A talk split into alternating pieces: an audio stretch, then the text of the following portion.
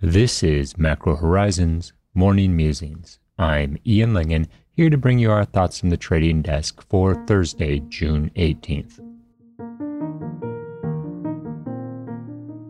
Welcome to BMO COVID-19 Insights. Visit bmocm.com slash COVID-19 for more up-to-the-minute insights. The views expressed here are those of the participants and not those of BMO Capital Markets, its affiliates, or subsidiaries. Reports suggesting that the second wave of COVID 19 in China has been contained brought risk assets off the lows overnight, although it did little to retrace the gains in treasuries. The curve bull flattened with the front end dutifully anchored to policy expectations. It's notable that 10 year yields are at 71 basis points, only insofar as it offers further confirmation of the range. Even the long bond has struggled to find any durable direction after the early June sell off failed to hold rates above 175.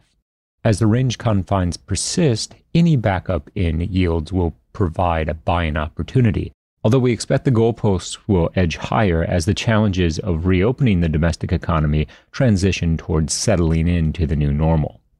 At present, there is a conspicuous absence of any momentum skew in rates, confirming the sideways price action will meet no resistance from a technical perspective.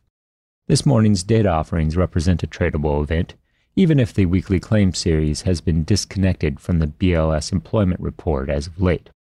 Initial filers are seen at 1.29 million, a deceleration from the prior week's 1.542 million. Today's release is for the non farm payroll survey week and therefore especially relevant as investors ponder the development of the post lockdown employment landscape. Continuing claims are also seen improving to 19.85 million from 20.93 million.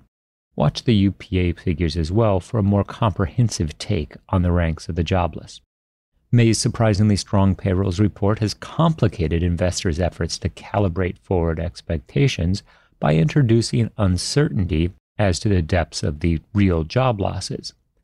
As a result, the verdict is still out on whether the rebound is to be trusted or if June's non farm payrolls report will erase any misplaced optimism. This dynamic adds to the relevance of initial and continuing jobless claims. The Philadelphia Fed index is seen improving to negative 21.4 in June from negative 43.1 in May.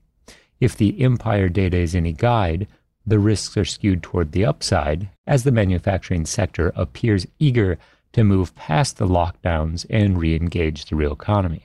The one caveat worth adding is that the Philadelphia Fed series is notoriously volatile although given the magnitude of many of the recent fluctuations within the economic reports, such a characterization is perhaps a bit dated. An important theme to emerge from the last two months is the challenges of data collection have increased the level of uncertainty as to the depths of the recession and subsequent rebound. This isn't an issue that will be resolved in the near term, but as the summer progresses and larger portions of the labor force are re engaged, the assumption is that the reliability of incoming information will improve. For the time being, however, the market will continue to track the incoming COVID 19 stats with a watchful eye on the accelerating cases in Florida, Texas, and Arizona. While the Northeast appears to be well underway towards transitioning to a version of reopened, the nuances and contours of post pandemic commerce present a novel set of challenges. We'll be the first to concede that the passage of time will be essential in gauging just how permanent many of the changes become, even if that's an unsatisfactory state given the omnipresent uncertainties on a variety of fronts. Nonetheless, social distancing, capacity requirements, and alterations in the in person consumption experience will define the summer months. We've lamented the range trading confines in the U.S. rates market in the past, and this reality appears likely to persist well into the summer, which officially starts on Saturday. Our assumption remains well intact for the near term a grind higher in risk assets, which offers incremental influences on Treasury yields limited to the existing trading parameters, i.e., known upper and lower bounds. Any curve action will be directional in nature as the front end remained anchors to the Fed expectations, and Powell has made it abundantly clear that policy rates will be at zero for a very, very long time. And with that, this is Ian Lyngen signing off. Be safe, tune in, and stop out. Thanks for listening to Macro Horizons. Please visit us at bmocm.com backslash macro horizons. We'd love to hear what you thought of today's episode, so please email me directly with any feedback at ian.lyngen at bmo.com. Thanks for listening. You can subscribe to this podcast on Apple Podcasts, Spotify, or your favorite podcast app. For more insights, visit bmocm.com slash COVID-19. This podcast has been prepared with the assistance of employees of Bank of Montreal, BMO Nesbitt Burns Inc., and BMO Capital Markets Corporation, together, BMO.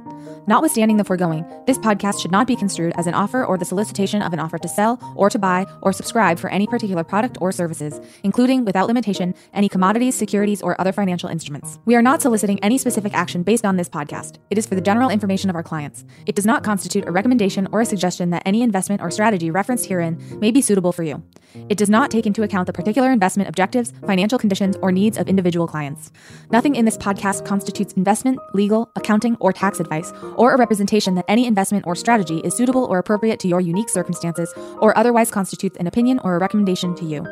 BMO is not providing advice regarding the value or advisability of trading in commodity interests, including futures contracts and commodity options or any other activity which would cause BMO or any of its affiliates to be considered a commodity trading advisor under the U.S. Commodity Exchange Act. BMO is not undertaking to act as a swap advisor to you or in your best interests, and you, to the extent applicable, will rely solely on advice from your qualified independent representative in making hedging or trading decisions. This podcast is not to be relied upon in substitution for the exercise of independent judgment. You should conduct your own independent analysis of the matters referred to herein, together with your qualified independent representative, if applicable. BMO assumes no responsibility for verification of the information in this podcast. No representation or warranty is made as to the accuracy or completeness of such information, and BMO accepts no liability whatsoever for any loss arising from any use of or reliance on this podcast. BMO assumes no obligation to correct or update this podcast. This podcast does not contain all information that may be required to evaluate any transaction or matter, and information may be available to BMO and or its affiliates that is not reflected herein. BMO and its affiliates may have positions, long or short, and affect transactions or make markets in securities mentioned herein, or provide advice or loans to, or participate in the underwriting or restructuring of the obligations of issuers and companies mentioned herein. Moreover, BMO's trading desks may have acted on the basis of the information in this podcast. For full legal disclosure, please visit bmocm.com/legal. To access our full disclosures for equity research reports, please visit researchglobalzero.bmocapitalmarkets.com